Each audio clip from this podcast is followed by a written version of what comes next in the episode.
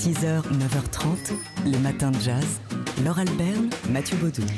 De Man Ray, on a surtout retenu le travail photographique euh, euh, qui a notamment largement été exploité en carte postale. Ouais, mais avant de, réducteur. avant de devenir euh, photographe, le photographe débranché des années folles, euh, membre des surréalistes à Paris, ami de Marcel Duchamp, Man Ray, originellement Emmanuel Radzinski, est né en Pennsylvanie, il a grandi à Brooklyn et il a été peintre, et oui, c'est ce qu'il voulait faire, envers et contre l'avis d'ailleurs de ses parents. Euh, c'est ce qu'il a fait, euh, mais sans grand succès.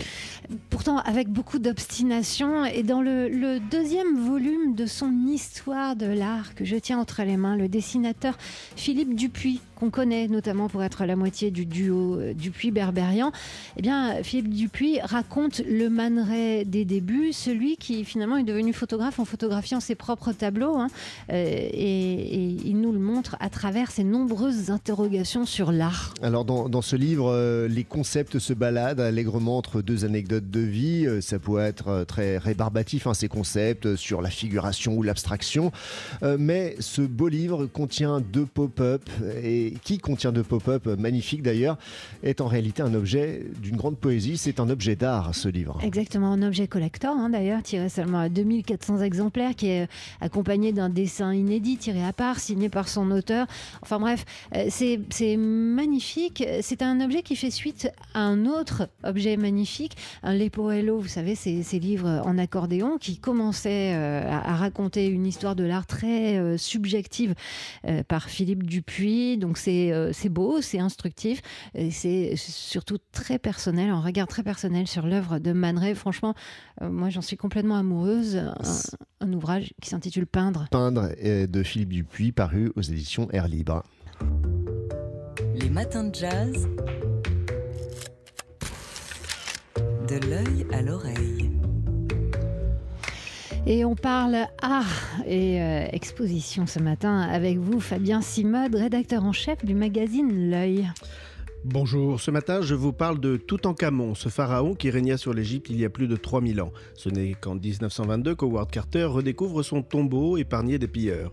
En dépit d'un avertissement qui veut que quiconque violerait la sépulture serait maudit, l'archéologue anglais exhume la momie royale.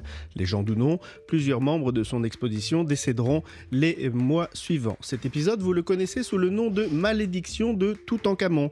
Ce que l'on ce que l'on connaît moins, pardon, en revanche, c'est ce que j'appellerais moi la bénédiction de Toutankhamon.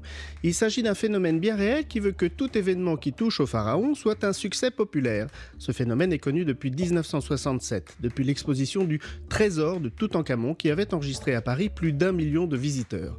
En 67, les organisateurs furent tellement surpris par ce phénomène qu'il leur fallut étendre les horaires d'ouverture à 22h et prolonger l'événement de deux mois pour accueillir des foules coiffées à la mode pharaon.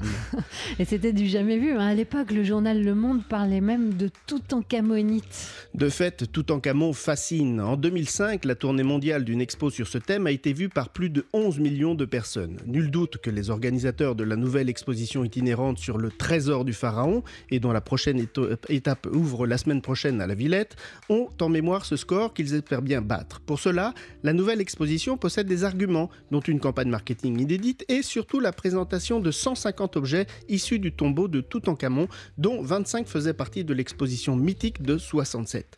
Car cette nouvelle exposition Toutankhamon a plutôt intérêt à marcher. Pour chaque nouvelle étape de sa tournée internationale, l'organisateur doit en effet verser à l'Égypte plus de 5 millions de dollars, plus un pourcentage sur les entrées. C'est pour cela que le public devra s'acquitter à Paris d'un billet d'entrée à 20 euros pour les enfants et 24 euros pour Quand les même, hein. adultes. Quand même. Pour l'anecdote, en 67, la presse faisait mention de 600 évanouissements liés aux émotions fortes ressenties dans l'exposition. Des malaises, il y en aura sans doute à la Villette. Reste à savoir maintenant à quoi ils seront dus. À la beauté des objets, à l'affluence des visiteurs ou simplement au prix prohibitif du billet d'entrée. Bénédiction ou malédiction de Toutankhamon à suivre. Merci Fabien Simode. Les matins de jazz. De l'œil à l'oreille. Et comme tous les jeudis matins, on parle art dans les matins de jazz avec vous, Fabien Simode, rédacteur en chef du magazine L'œil. Patrimoine. Je vous annonçais la semaine dernière la reconduction du loto du patrimoine en juillet prochain. Depuis, Stéphane Bern a révélé la liste des 18 premiers monuments qui seront aidés grâce à la loterie. Parmi ces monuments, citons la très belle bibliothèque Fèche d'Ajaccio, le beffroi de Béthune, le fort de Brescou à Hague, l'abbaye de Sénanque dans le Vaucluse et encore le viaduc des Fades dans le Massif central, le deuxième viaduc ferroviaire le plus haut du monde. Art ancien maintenant, un nouveau Léonard de Vinci dans les collections françaises? Peut-être. De nouvelles analyses menées par le Centre de recherche et de restauration des musées de France confirment en tout cas que la Joconde nue, un remarquable dessin conservé dans les collections du château de Chantilly depuis le 19e siècle, a bien été exécuté dans l'atelier de Léonard et que le maître lui-même aurait participé à sa réalisation. Ce dessin représente une femme à la poitrine dénudée croquée dans la pose de la Joconde, d'où son nom. Ce dessin sera la star de l'exposition du château qui, l'été prochain, célébrera les 500 ans de la mort de Léonard de Vinci. Je pensais que c'était vraiment Mona Lisa qu'il avait réussi à dénuder.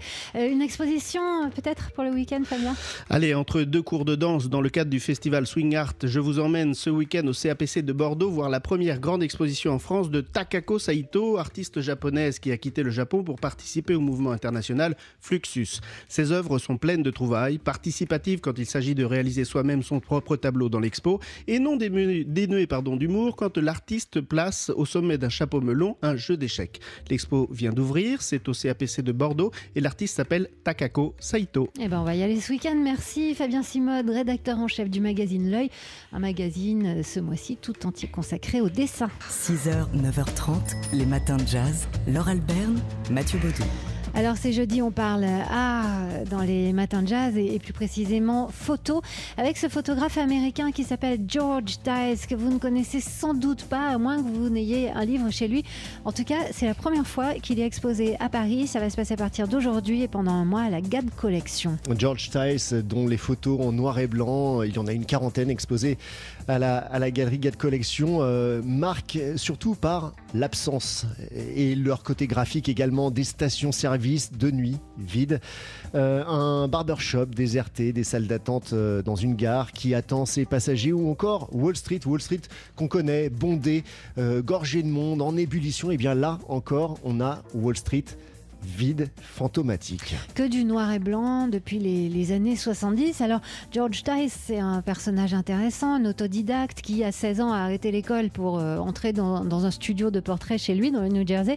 Puis, il s'est enrôlé dans l'armée pour devenir photographe dans l'armée américaine. Et c'est dans ce cadre-là qu'il a photographié euh, une photo, une explosion euh, à bord d'un vaisseau euh, qui a été publiée dans le New York Times. Et c'était pas mal pour débuter une carrière. Alors il y a, des portraits, il y a des portraits quand même. De temps en temps, il s'autorise à faire des, portraits plutôt classiques, euh, George Tice.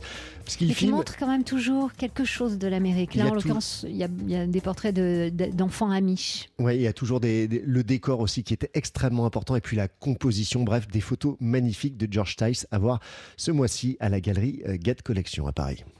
Les matins de jazz.